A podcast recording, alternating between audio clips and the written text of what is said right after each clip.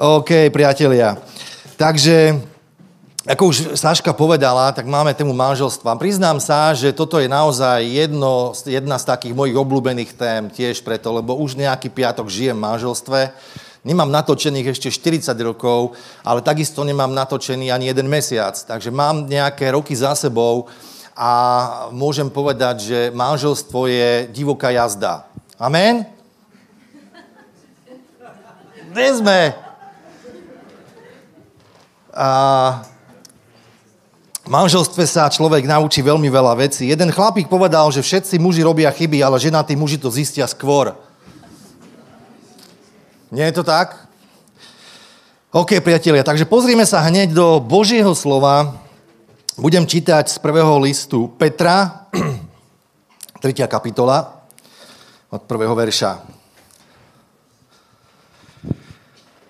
Podobné ženy, buďte podriadené svojim mužom. To je skvelý verš, toto.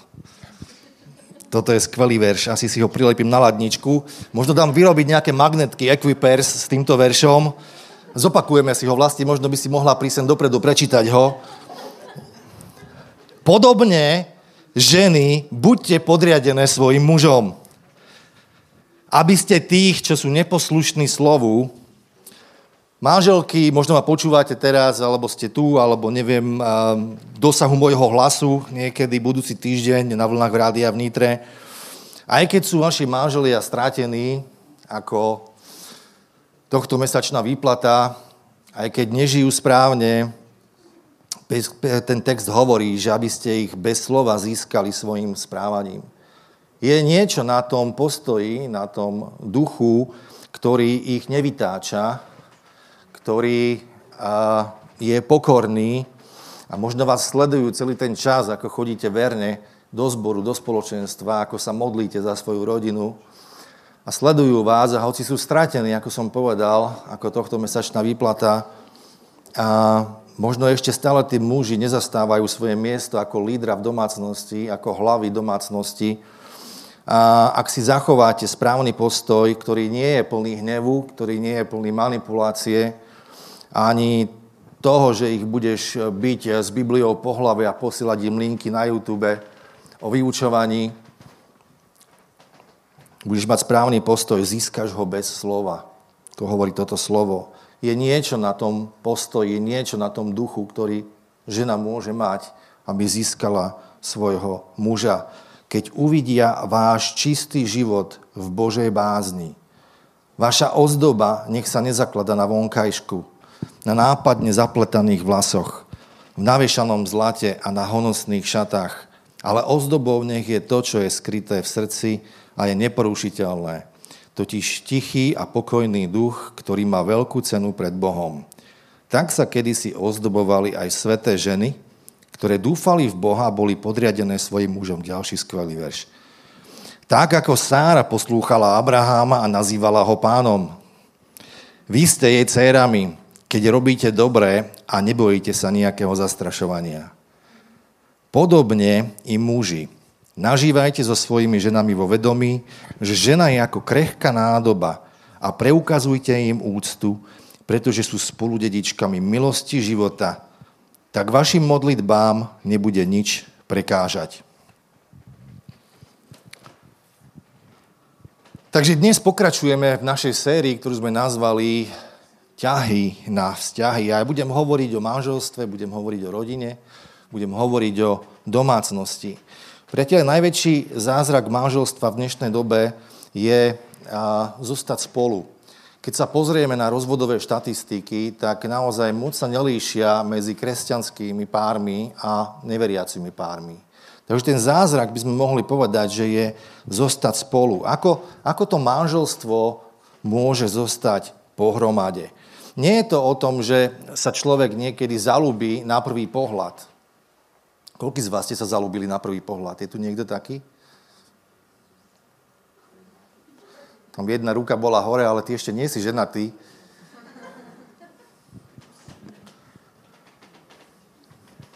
Ten najväčší zázrak je byť zalúbený po druhom, treťom, štvrtom či petnástom pohľade.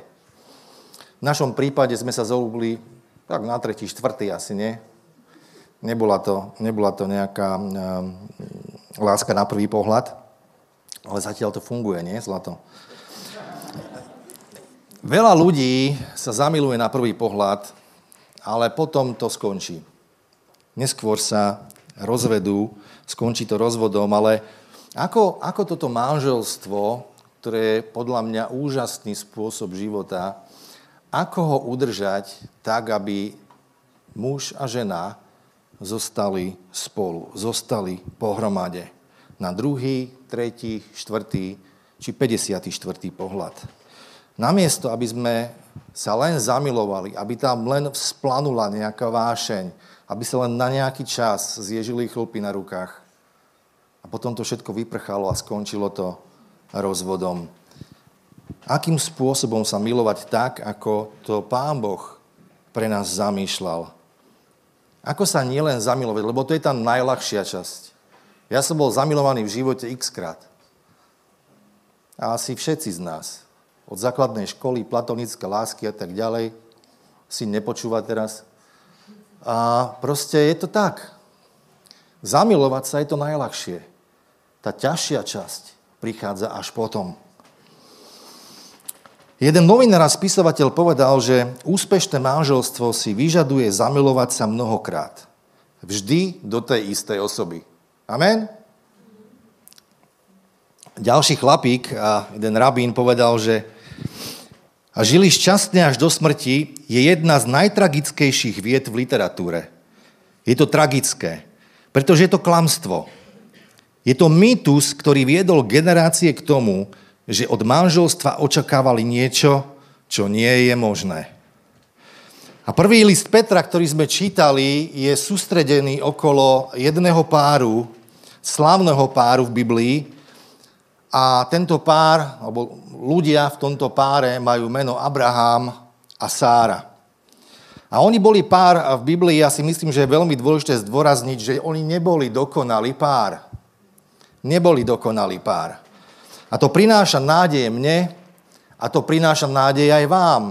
To prináša nádej nám všetkým.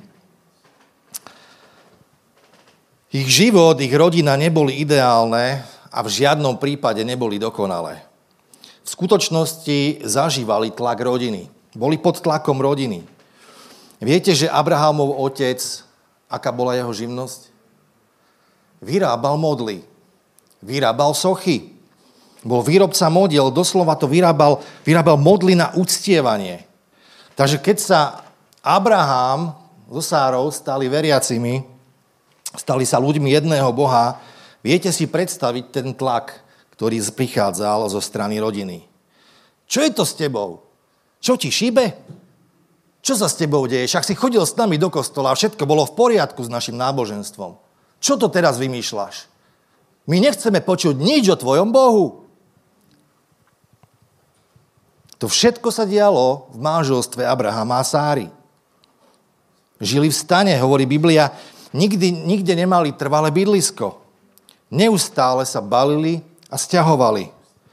Neustále žili v tlaku, boli pod tlakom, mali na sebe tlak. Takisto mali takú škaredú časť svojho manželského vzťahu. Keď zo zúfalstva vstúpil do ich manželstva niekto tretí. Volala sa Hagar. Abraham s ňou spal, a splodil dieťa, ktorý sa volal Izmael. A tak teraz zrazu majú zmiešanú rodinu, žijúcu v jednom dome. A toto všetko sa u nich deje. Toto všetko medzi nimi prebieha. Biblia hovorí, že tam dochádzalo k škriepkám, že tam dochádzalo ku kriku, k bojovaniu. Toto všetko bolo súčasťou ich života. Až do bodu, kedy Sára povedala, zbav sa toho syna, buď ja alebo on. A niekedy si myslíme, že títo ľudia boli takí svetí, že sa vznášali na oblakoch. To bol aj môj prvý moment, keď som sa obrátil a všetci kresťania okolo mňa som si myslel, že už im chýba len svetožiara nad hlavou. A pastor, ten bol úplne žiariaci. Hej, a potom neskôr človek na to príde, že ako to vlastne v skutočnosti je. Ale niekedy máme takú tendenciu sa tak aj tváriť a, a hrať sa na takých dokonalých, úžasných a pravda je pritom niekde úplne inde a bojíme sa priznať, vieš čo, škrípe mi to, potrebujem pomoc. Ideme ďalej. Takže oni neboli svetí. Oni sa nevznášali na oblakoch, nechodili po oblakoch, hádali sa, bojovali a všade, v každej oblasti ich života prebiehali nejaké spory. Ak si myslíte, že to je málo, pridajte k tomu ešte výchovu detí a ani v tom sa im nedarilo. A aj tam zlyhali. Takže nezvládli to dobre. A keď potom ideme ďalej, vidíme, že Abraham klamal o svojej manželke. Keď putovali, faraón zbadal jeho ženu.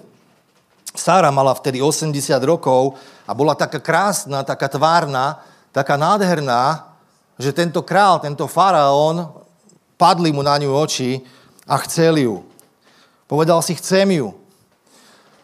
A Abraham namiesto toho, aby vstal a povedal, to je moja žena, nezoberieš si ju, je moja žena, tak namiesto toho Abraham nepovedal nič.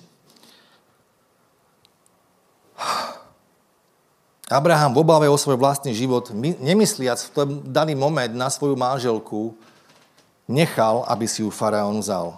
Povedal, ona nie je moja žena, ona je moja sestra. A niekedy muži vieme byť veľmi sebeckí a myslíme len na seba.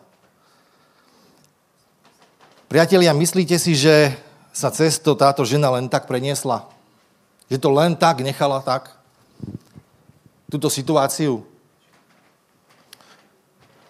Si myslí, že keď ju, keď ju teda faraón pustil, že všetko bolo v pohode? Keď sa Boh zjavil tomu kráľovi vo sne a vystrašil ho na smrť, ten král povedal Abrahamovi, prečo si mi klamal? To nie je tvoja sestra. Čo si mi to urobil? Hovorí, tu máš teda svoju ženu, ber si ju a choď. Ona nie je to, čo si mi povedal, že je. Takže nemyslíme si, priatelia, že tá žena sa len tak e, vrátila späť do tábora, alebo proste ako prichádzala k Abrahamovi s otvorenou náručou a povedala mu, oh, milujem ťa, drahý môj, hoď sa do mojho náručia. Nemyslím si to. Myslím si, že mu vynadala a bola zavzdušnená. Alebo v opačnom poradí buď bola zavzdušnená a potom mu pol roka nadávala za to, čo spravil. Amen? Nič, ženy? Nebolo by to tak?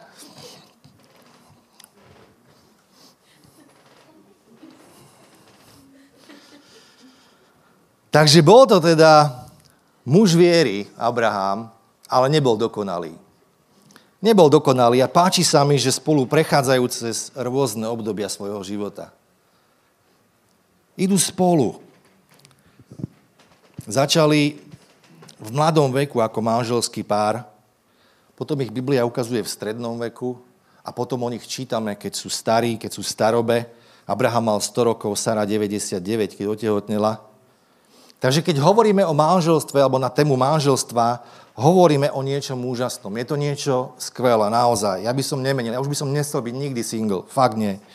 Takže mládež sa pozera dopredu na to, kedy budú ženatí, vydaté, Tešia sa na to. Starší ľudia pozerajú späť a spomínajú, aké to bolo úžasné.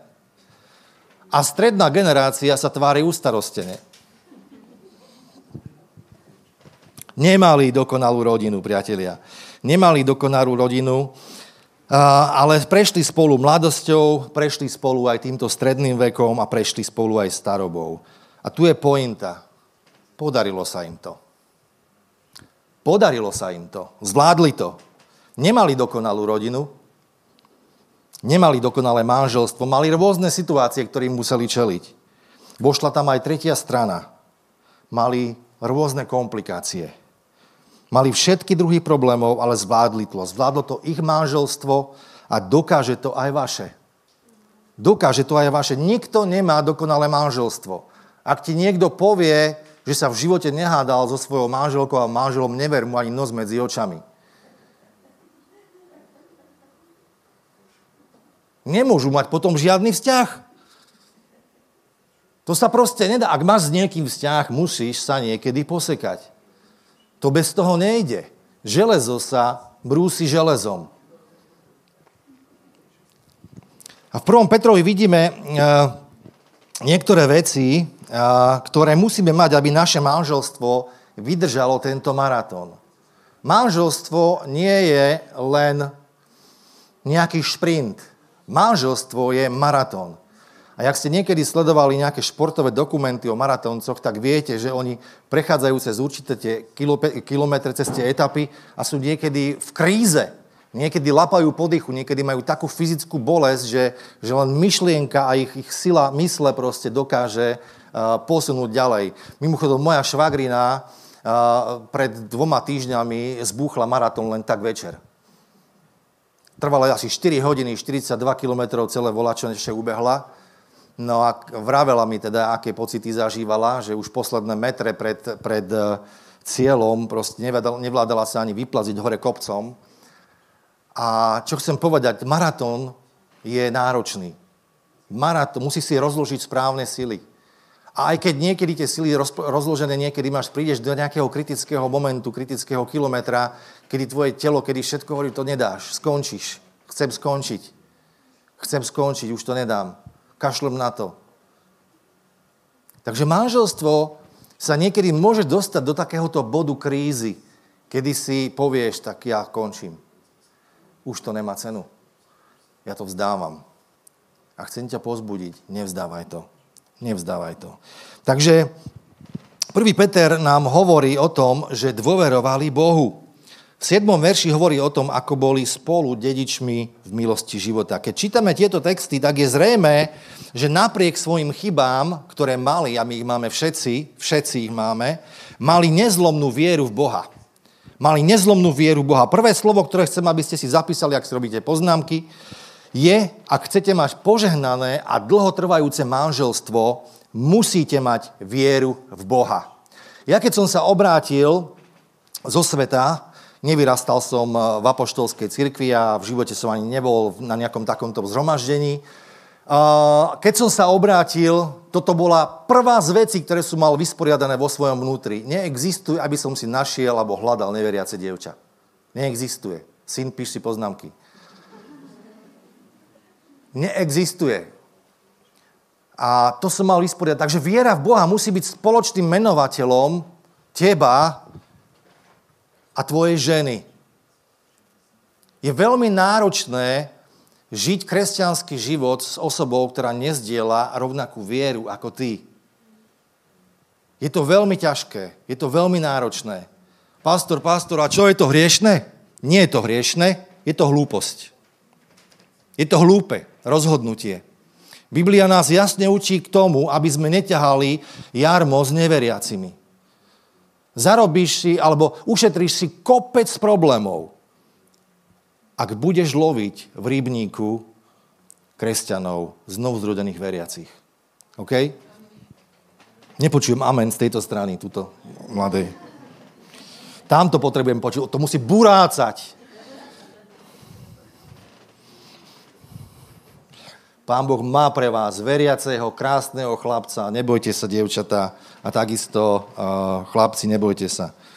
Treba sa modliť za svojho partnera už teraz. Takže mali nezlomnú vieru, že ich problémy uh, ich nemôžu zlomiť, lebo majú vieru v Boha. A viera je kľúčová. A Biblia to uvádza v kazateľovi takto. Hovorí, že trojita šnúra sa tak ľahko alebo tak rýchlo nepretrhne. Trojita šnúra. Jedna šnúra, jedno lánko, jeden motus sa dokáže veľmi rýchlo pretrhnúť. Ale ak dáte dve a prepletiete ich ešte s jednou, je to to najsilnejšie možné lano, najsilnejší možný motus, aký môžeš mať. Takže ak sa dostaneš na to miesto, kde máte tri, je to tou najsilnejšou formou. Manžel, manželka a keď do týchto dvoch vlákien, motúzov, vpletieš Boha, Ježiša, je to veľmi pevné. Je potrebné, aby bol vpletený. Takže ak nemáte vieru, ak nemáte Boha, ak nemáte Ježiša, ak nestaviate dom na skale, na pevnej skale, dom, ktorý staviate, nemá pevný základ. Nemá pevný základ, potrebujete trojitú šnúru, trojitý motus, aby sa neroztrhol. A vlasti vie, že Boh je v mojom živote na prvom mieste. A ja viem, že Boh je v jej živote na prvom mieste. A keby to tak nebolo, tak my dvaja už nie sme spolu. Amen? Koľky z vás si to môžete povedať v manželstve? Ak by Pán Boh nebol uprostred vášho vzťahu, že už nie ste spolu. Tam treba všetkým začať. Takže prvá vec je viera. A potom vidíme niečo iné. Hovorí sa tu, že sa máte podriadiť. Hovorí o prijatí Božieho plánu pre váš domov, pre tvoju rodinu. A keď to urobí, začne tým, že, že nám hovorí, aby sa podriadili manželom ako hlave domácnosti. Ženy sa vrtia teraz, ale to som si ja nevymyslel. 1. Korintianom 11.3 hovorí, že uh, počúvajte, vy sa môžete rozhodnúť to ignorovať. Môžete sa rozhodnúť, že oh, to nie, to nie, toto, toto nie, toto nie. To nie je dosť moderné to nie je dosť progresívne. Podľa toho, ako to vidím ja. Ale text hovorí, chcem však, aby ste vedeli, že hlavou každého muža je Kristus, hlavou ženy je muž a hlavou Krista je Boh. Takže musíte prijať Boží plán pre seba a Boží plán pre rodinu, pre domácnosť. A toto je ono. Takže to druhé slovo je prijatie.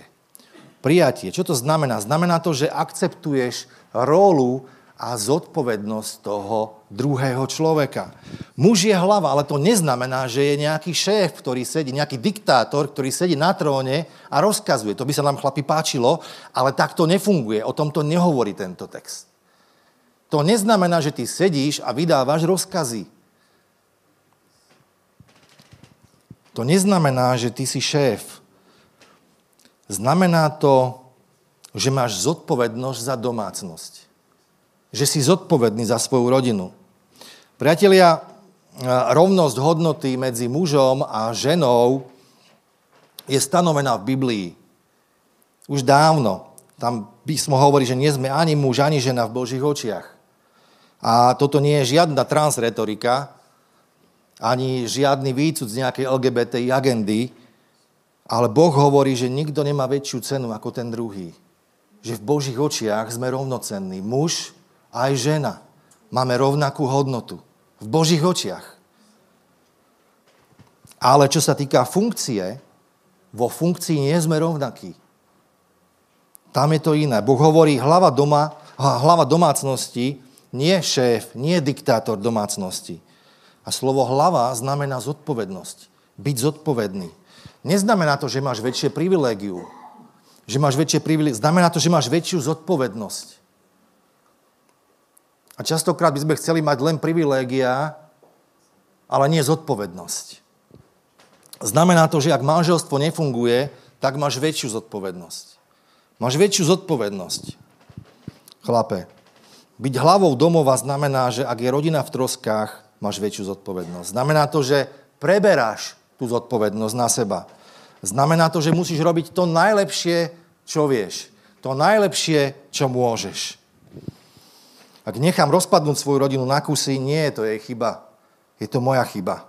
Musím prevziať zodpovednosť a musím to pochopiť.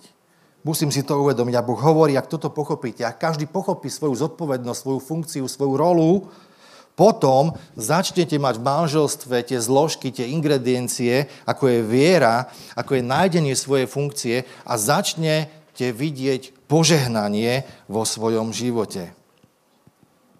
Veľa rozruchu a hádok a škriepok sa deje práve kvôli tejto veci, ale ako náhle to začne zapadať do seba, tak Boh začne požehnávať domácnosť.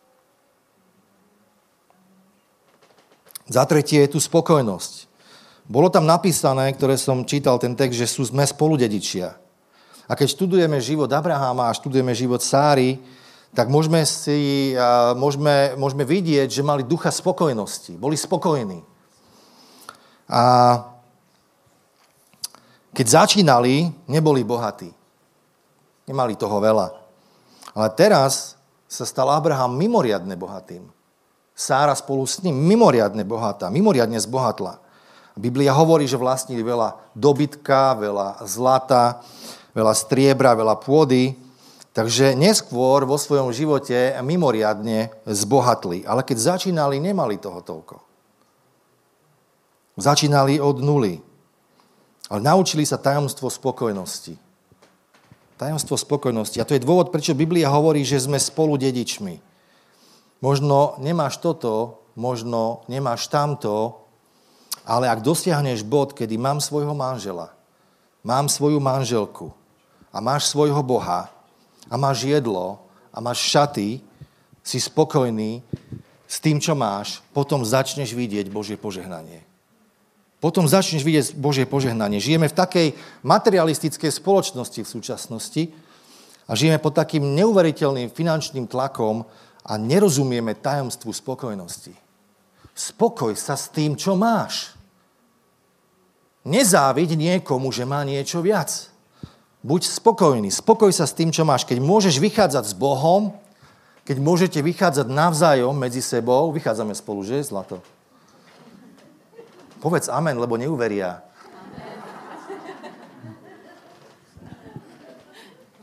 Ježiš hovorí, ak máte jedlo a oblečenie, buďte spokojní. Ak máte viac, som za to vďačný. Som za vás rád. Ak máš všetko, čo sa dá za peniaze kúpiť, som šťastný. Biblia hovorí, že Boh má radosť, keď jeho služobníci prosperujú. Ja nekážem proti prosperite teraz vôbec. Boh má radosť z prosperity svojich služobníkov. Komu však málo nestačí, tomu nestačí nič. Ak, sa, ak nemôžete byť šťastní, len vy a vaša žena, váš manžel a Boh, nebudete šťastní ani vtedy, keď vy a vaša žena budete mať 10 aut, 10 domov, 10 bazénov. A dostávame sa k tomu, na čom skutočne záleží. Ak máš svoju ženu, ak máš svojho manžela, ak máš svojho Boha, ak máš jedlo, ak máš oblečenie, máš všetko, čo potrebuješ pre spokojnosť vo svojom živote. Amen? Ženy, možno e, nemáš na to rozpočet, aby si každý mesiac mohla vyzerať ako diva. Možno nemáš rozpočte peniaze na to, aby si mohla chodiť každý týždeň na nejaké exkluzívne masáže a neviem čo všetko. A niekedy na to proste nemáš zdroje. Ale no a čo, keď nemáš zlato, keď nemáš diamanty? No a čo, keď to nemáš? To vôbec nevadí. A to nevadí, že nemáš e, peňaženku od Louis Vuitton a topánky od Gucciho. To vôbec nevadí. O tom to nie je život. A ale takisto nehovorí, že to nemôžeš mať. Hej? Ani ja o tom nehovorím, že to nemôžeš mať. A ak si to môžeš dovoliť, kúp si to úplne v pohode. Je to OK, nie je s tým najmenší problém. Ale nemôžeš na tomto založiť svoje životné šťastie.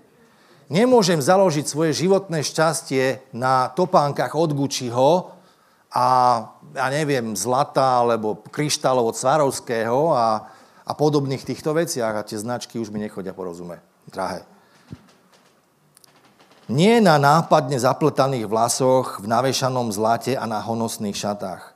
Boh nie je proti tomu, aby si sa o seba starala. Absolútne. Boh nie je proti tomu, aby sa žena o seba starala. Sára mala 80 podľa textu a stále bola šupa. Stále bola kosť. Ale ak si vážiš len tieto veci vo vzťahu, tak sa pripravuješ na katastrofu. Biblia ďalej hovorí o veciach, ktoré sú ozdobou, ale ozdobou nech je to, čo je skryté v srdci a je neporušiteľné, totiž tichý a pokojný duch, ktorý má veľkú cenu pred Bohom. Tichý a pokojný, tam sa pristavím pri tom trošku, alebo krotký, podľa toho, aký máš preklad Biblie, Rímska armáda bola popisovaná ako tichá alebo krotká. Nedáva to zmysel však. Ale e, to, to slovo tichý alebo krotký znamená byť pod kontrolou. Byť pod kontrolou. Nie mimo kontroly. Neznamená to, že a, ani ten text nehovorí o tom, že sa jedná o nejakú slabú ženu. Že máš byť nejaká vedchá žena, nejaká slabá žena. O tom text vôbec nehovorí. Sára bola silná žena. Sára bola silná žena dosiahla svoje. Boh nechce slabé ženy, ale krotké ženy. Je to ako, ako skročený 700-kilový dostihový kôň. Tá sila a tú moc, ktorú má, je skrotená. Toto slovo znamená ten obraz tej sily a toho slova. Je to ako tečúca rieka, Dunaj, keď tečie do, do Gabčíkova. Proste je, je skrotený brehmi, je skrotený, uh, jak sa to volá?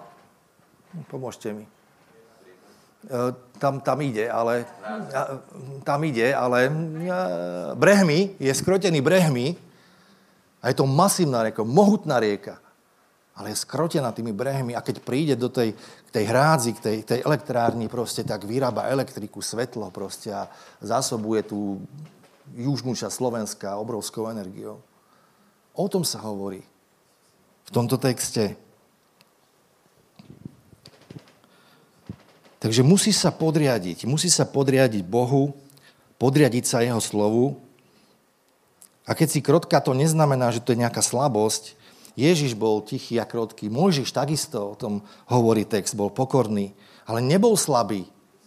Tu sa nehovorí o nejakej slabosti. A pokojný neznamená čúšať ako myš, aby si čúšala ako myš niekde v kútiku a, a nikto o tebe nevedel. O tom sa vôbec nehovorí. Ty nemáš byť osoba, ktorá je vystrašená, ale je to osoba, ktorá sa naučila byť pod kontrolou. Boh hovorí, keď toto vidím, keď vidím tento postoj, tak to má pre mňa veľkú cenu. Ďalšiu vec, ktorú vidíme v tomto texte, je odpustenie. Fú, toto je silná vec. Ďalej hovorí, že napokon všetci buďte jednomyselní, súcitní, plní bratskej lásky, milosrdní a pokorní. Neodplácajte sa zlým za zle, ani zlorečením za zlorečenie. Naopak, vy žehnajte, lebo ste boli povolaní, aby ste sa stali dedičmi požehnania. Inými slovami, tento text hovorí, že musíš byť zhovievavý. Musíš byť zhovievavý a všetci manželia, aj manželky, aj budúci manželia a manželky musíte sa naučiť byť odpúšťajúci. Musíte si vedieť odpúšťať. Neodvrácať, nevrácať zlo za zlo. Nevrácať zlorečenie za zlorečenie. Alebo útok za útok. Ale naopak, žehnať, vediať, že k tomu sme povolaní, aby sme si žehnali. Si k tomu povolaný. Ak si povolaný do manželstva, si povolaný k tomu, aby si bol zdvorilý. Neodplácaj zlo za zlo. K tomu sme povolaní. A potom pokračuje, že ak chceš, eh, ďalší vec, ak by si chcel, ak by si chcel milovať život, nie je to silné, kto chce milovať život? Kto chce milovať život? Nikto nechce. Ja chcem milovať život. Koľko z vás sú unavení z toho, že sa ráno budíš naštvaný?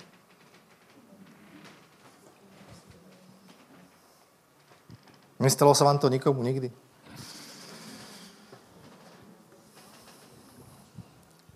Koľko z vás by ste chceli zajtra vstať a milovať život? On hovorí, že vám povie, ako to robiť. A koľko z vás by ste chceli vidieť dobré dni vo svojom dome? Písmo hovorí v 5. Možišovej, že, že váš domov môže byť naplnený dňami neba na zemi. Takže je tu možnosť mať naplnený domov, naplnený domov nebom. Ja by som chcel vidieť dobré dni. Ja by som chcel milovať život. A ten text hovorí, že ak to chceš, nech zdržujú svoj jazyk. A to všetko súvisí s tým, aby sme boli zdvorili, aby sme boli láskaví, aby sme boli milosrdní, aby sme sa milovali navzájom a boli k sebe zhovievajúci. Zdrž svoj jazyk od zlého a svoje pery, aby hovorili lsti. Tak hovorí písmo. Všetci manželia sa musíme naučiť odpúšťať. Všetci ženatí, všetky vydaté musia praktizovať odpustenie. Viete, čo je číslo jedna vec, ktorá ničí domácnosti a rodiny najviac. Nie sú to povodne, nie sú to plesne na stenách, nie je to vlhkosť v dome. Sú to maličké veci, ktoré sa zametajú pod koberec. Malé veci, ktoré sa neriešia. Malé veci, ktoré sú pod kobercom. Tie maličkosti sa hromadia, tá horkosť, zášť, neochota odpustiť, ten duch, ten zlý duch, ktorý nesie túto zášť, ktorý zlorečí za zlorečenie. V tom našom spoločnom nažívaní manželskom existujú také, existujú také tri úrovne konfliktu, na ktorých môžeme žiť. Tá prvá úroveň je pekelná úroveň. To je, keď ty sa snažíš odplácať zlo za dobro. Keď tvoj partner ti vychádza v ústrety a robí ti dobro a ty mu robíš zle. A ty mu zlorečíš. To je pekelná úroveň. A ty mu to odplácaš zatrpnutím a nahnevaným duchom, odplácaš mu zle. A potom je tu taká ľudská rovina a to je, ak si ty ku mne dobrá, budem k tebe dobrý aj ja. Ak si ty ku mne láskavá, budem k tebe láskavý aj ja. Ak ma budeš milovať ty, potom ťa budem milovať aj ja. To je taká láska na ľudskej úrovni. Dám ti to, čo dáš ty mne. Ak mi ublížiš, ublížim ti. Takto skutočne funguje tá ľudská úroveň. Robím ti to, čo robíš ty mne. Takže tá pekelná úroveň hovorí, urobím ti zle, ak mi budeš ty robiť dobre, ale nebeská úroveň hovorí, urobím a vrátim ti dobro za zlo. A to je výzva. Nie posmech za posmech, nie útok za útok, ale dobro za zlo. A počúvajte, niekedy toto musí praktizovať manžel a niekedy toto musí praktizovať manželka. Obe strany. Obe strany. Rozhodneš, tak tento raz ti dám dobro za zlorečenie. Nemôžeme si dovoliť fungovať v neodpustení v manželstve. Odpustenie je strašne dôležité. A čím dlhšie dovolíme tým maličkostiam, tým drobnostiam, ktoré sa neriešia, ktoré sú niekde pod kobercom, požírať naše domovy a ničiť náš vzťah kvôli horkosti a neodpusteniu, nemôžeme žiť na pekelnej úrovni. Nemôžeme si to dovoliť žiť na pekelnej úrovni, ani na ľudskej, ale na nebeskej. Budem sa snažiť rýchlo odpúšťať. Aj keď ľahšie sa mi to káže, ako sa to dáva do praxe. Áno, je to tak? Kto je so mnou v tom kempe? Poznám inak ľudí, ktorí vedia veľmi rýchlo odpúšťať. Ja, mne to, ako, uf, to sú... Aj mám mentálne v hlave, že áno, ale celé, celé telo ma proste ako keby držalo v okovách proste, aby som, aby som to pustil. Takže je to ľahšie povedať, ako to spraviť. Ale je veľmi dôležité s tým jednať, lebo môžeš mať gier na prste nejaký, nejaké zranenie a keď ho neriešiš dlhšie, tak a najprv si ho len tak škrapkáš, ale ak ho necháš tak, tak môže tam zaniesť sa nejaká infekcia, potom je to bolavé a potom je to zlé a niekedy to môže skončiť amputáciou. Takže nenechajme si tieto veci dlhšie, ako je to zdravé v našom vnútri. Odpúšťajme, odpúšťajme. Biblia hovorí, že nech slnko nezapadá nad vašim hnevom Jeden autor povedal, že nikdy nechod do postele naštvaný. Zostaň hore a bojuj. Toto je tiež jeden zo spôsobov, ako s tým jednať, ale nie je to ten biblický, nie je to ten správny. Nie je to ľahké, lebo nepriateľ ti našepkáva zloreč, hovor, útoč, útoč proste, nandaj mu to proste, ešte z roku, z roku pány mu pripomeň, čo si spravil.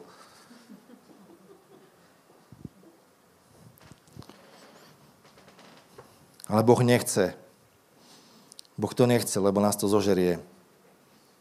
Chcem ti tak povedať, že prestaň bojovať so sobou, ktorú miluješ najviac na svete.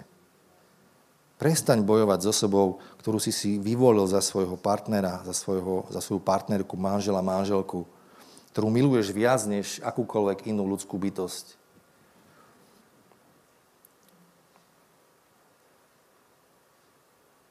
Treba ju objať. Treba ho objať. Ďalšia vec, a chvíľku budem končiť. Ďalšiu vec v tomto texte vidíme je komunikácia. Ten, kto miluje život. Ako som povedal, udrží svoj jazyk od zlého a svoje pery od lstivých rečí. Abraham a Sára boli veľmi odlišní. Asi tak, ako každý jeden z manželských párov, tuto čo sedíte, tak viete, že ste riadne odlišní medzi sebou.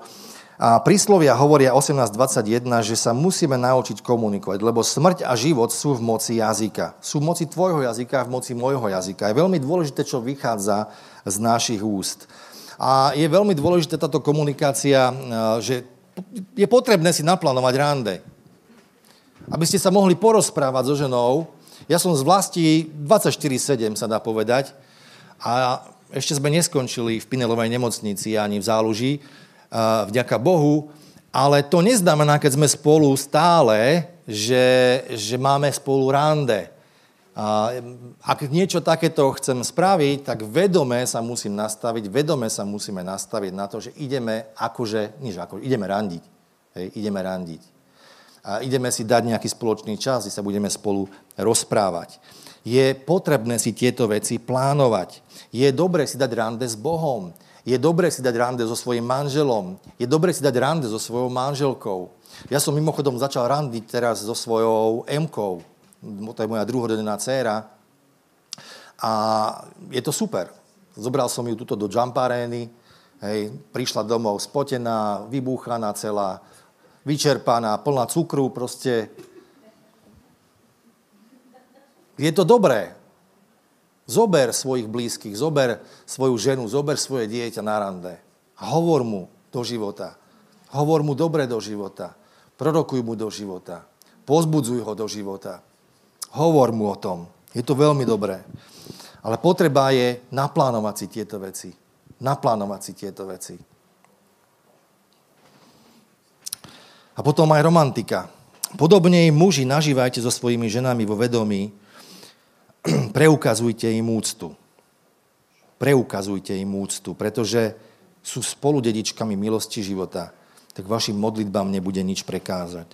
Nažívať znamená žiť s zdieľať s niekým svoj život. Bývať neznamená len byť v dome a obchádzať sa. Toto neznamená. Neznamená. Znamená žiť v zdieľaní fyzickej časti manželstva. Text hovorí, že preukazujte im úctu. Preukazuj úctu svojej manželke. Nie nič horšie, ako počuť chlapa, ako verejne a aj súkromne naklada svoje žene. Ako ju zotiera, ako ju dáva dole ako ju zahambuje neustále. Nie je nič horšie. Verejne aj súkromne. Je to veľmi zlé. Ženám, manželkám treba preukazovať úctu. Ukážte jej, že je vo vašom vzťahu číslo jedna. Že je proste na prvom mieste. Zaslúži si úprimné komplimenty. Nie len nejaké lacné vtipy. V tom som dobrý v tých lacných vtipoch. Úprimné komplimenty, tam musím makať. Každý potrebuje komplimenty. Všetci. Keď mi vlasti povie, že dobre vyzerám, tak sa tak aj cítim. Uverím tomu.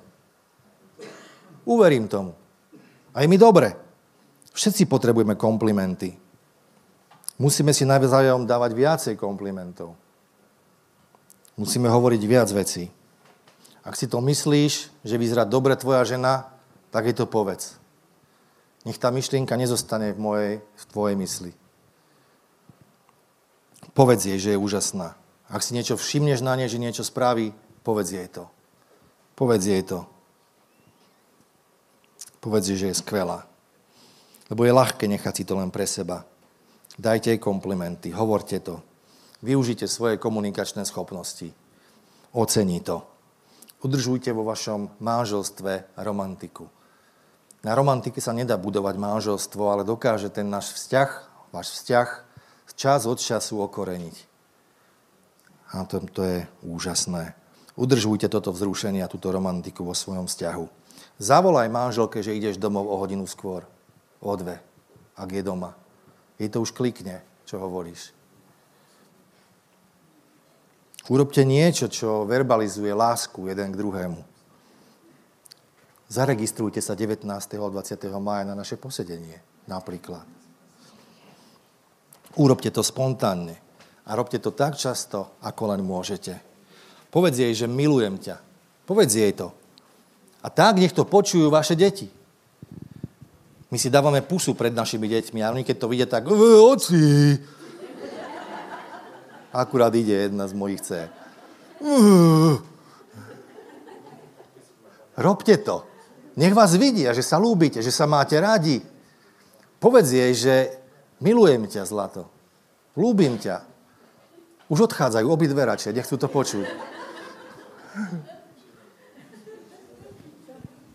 Nech to vedia. Nech to ľudia vidia. A hlavne ty to daj vedieť svojej žene. A ešte ďalšia vec, pre ženy poviem teraz. Ženy, muži nechcú byť stále len dobyvatelia. Aj muži chcú vedieť, že po nich manželka túži. To znamená, niekedy je potrebná aktivita aj na vašej strane. To som tým chcel povedať, OK? A všetci muži povedali, ja, nejak bojazlivo sa boja teraz. OK. Potom ešte taká konfliktov v manželstve, tak je viacero štýlov, ako vieme v tom manželstve zápasiť medzi sebou. Jeden je taký najskimáka, že zamrzneš a ignoruješ toho dotyčného, hej, toho partnera partnerku. Môžeš živiť zážď, alebo sa zavzdušníš na nejaký čas. Druhý štýl je cowboy. Toho zabiješ, hneď ho odstrelíš, povieš mu to najhoršie, najškarečšie, ako len vieš a najhlasnejšie. Nebereš zajacov, proste naložíš mu to hneď z fleku, kričíš, že to počuť na pol dediny. To není náš prípad, ale. A, a potom je ďalší štýl, hudíny štýl. To je taký štýl, že radšej, než by si mal čeliť problému, tak zmizneš, utečieš, skrieš sa. Ale to nie je, čo Boh od teba chce, aby si zdúchol, aby si sa stratil niekde. Už skoro končím. Uh, Posledná vec, ktorú vidíme v tomto texte, je, že hovorí, uisti sa, že robíš všetky tieto veci, ktoré som povedal, aby to nebránilo tvojim modlitbám. Posledná vec, posledná zložka úspešného manželstva, manželského vzťahu je modlitba. Modlitba v manželstve. Modlitba v rodine. Modlitba nad svojimi deťmi. Modlitba, modlitba doma modlitba jeden za druhého, žehnanie jeden druhému, vyslovovanie meno Ježiš nad svojim životom, nad životom manžela, manželky, nad svojimi deťmi. Ja viem, že toto možno dnes, dnešné ráno nie je nejaká prosperitiacká kázeň o tom, ako ti budú padať pečené holuby do úst. Ale keby sme mohli praktizovať len polovicu z toho, čo dnes hovorím, tak by naše domovy videli dobré dni. Amen. Mali by sme dobrý život. Žili by sme dobrý život. A videli by sme viac spokojnosti, viac pokoja, viac radosti vo chvíľach, momentoch, ktoré sú naozaj všetko, čo máme, keď sa zhasnú svetla. Koľký z vás túžite byť tým, čím vás Boh povolal, aby ste boli?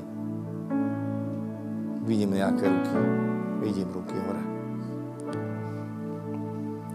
Či už si slobodný, alebo si ženatý, hovoríš si, Bože, chcem byť partnerom takým, akým, Bože, ma Ty chceš mať. Možno ma dnes ráno počúvaš, možno si povieš, pastor, pre mňa je už príliš neskoro. Pre mňa je už, už to skončilo. Moja rodina je rozpadnutá, moje manželstvo skončilo, alebo žijem s mužom, alebo so ženou a ten život je skôr, vyzerá ako single life, ako single život. Sme tak oddelení od seba, všetko je zlomené, všetko je zničené. Dobrou správou je, že ak aj Abraham a Sára neboli dokonalí, nemusíte byť ani vy. Môžeme mať všetky druhy veci, ktoré sa dejú v našich rodinách. Čokoľvek v našich manželstvách, v našom dome. Ale ak sa budeme stále vracať k Bohu, ak sa budeme stále vracať k slovu, ak sa budeme stále vracať k modlitbe, pravde písem, Boh hovorí, že dokážem opraviť rozbité kusy. Môžem vziať to, čo zostalo. Ak ste prešli rozvodom alebo nejakou traumou, tak zázrak nie je v tom, čo ste strátili, ale v tom, čo zostalo. Dovolte mu vziať to, čo zostalo, aby to on mohol požehnať. A ty sa môžeš rozhodnúť, tak tentokrát ja a môj dom budeme slúžiť hospodinovi. Amen. Možno máš pocit, že tvoje manželstvo sa rozpadá momentálne, počúvaš teraz na streame alebo na vlnách v rádia v Nitre. Chcem ti povedať, že Ježiš s tebou má súcit. Viem, že Ježiš sa stará. On to zaslúbil. Ježiš môže obnoviť tvoj vzťah. Môže uzdraviť tvoju rodinu.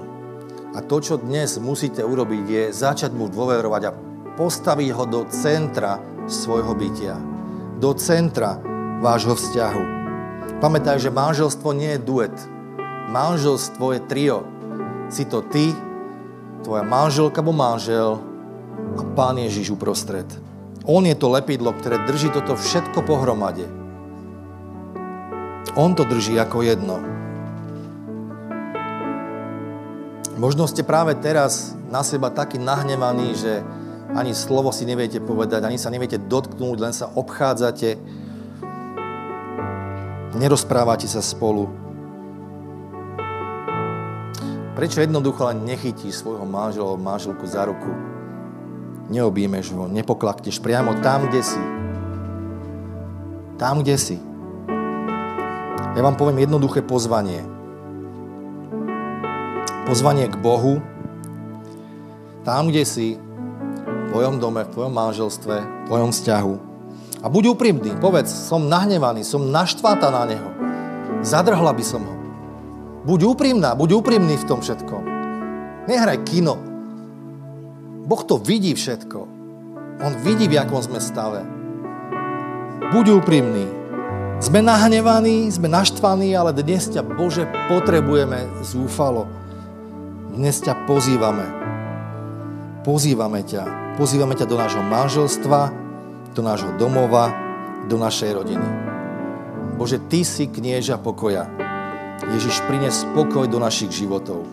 Prinies lásku a obnov to, čo bolo rozbité, to, čo bolo pokazané a daj nám poslanie a zmysel pre naše manželstvo. Mene Ježiša sa modlíme. Amen. Amen. Halelúja. Manželstvo je dobrá vec. Máte sa na čo tešiť, mladí ľudia. Modlite sa za svojich budúcich manželov, partnerov, manželky. Je to fight, je to boj. Nie je to prechádzka rúžovou záhradou, ale Pán Boh je s vami. Pán Boh vám dá svoju milosť, dá vám svoje požehnanie, bude svetlom pre vaše kroky.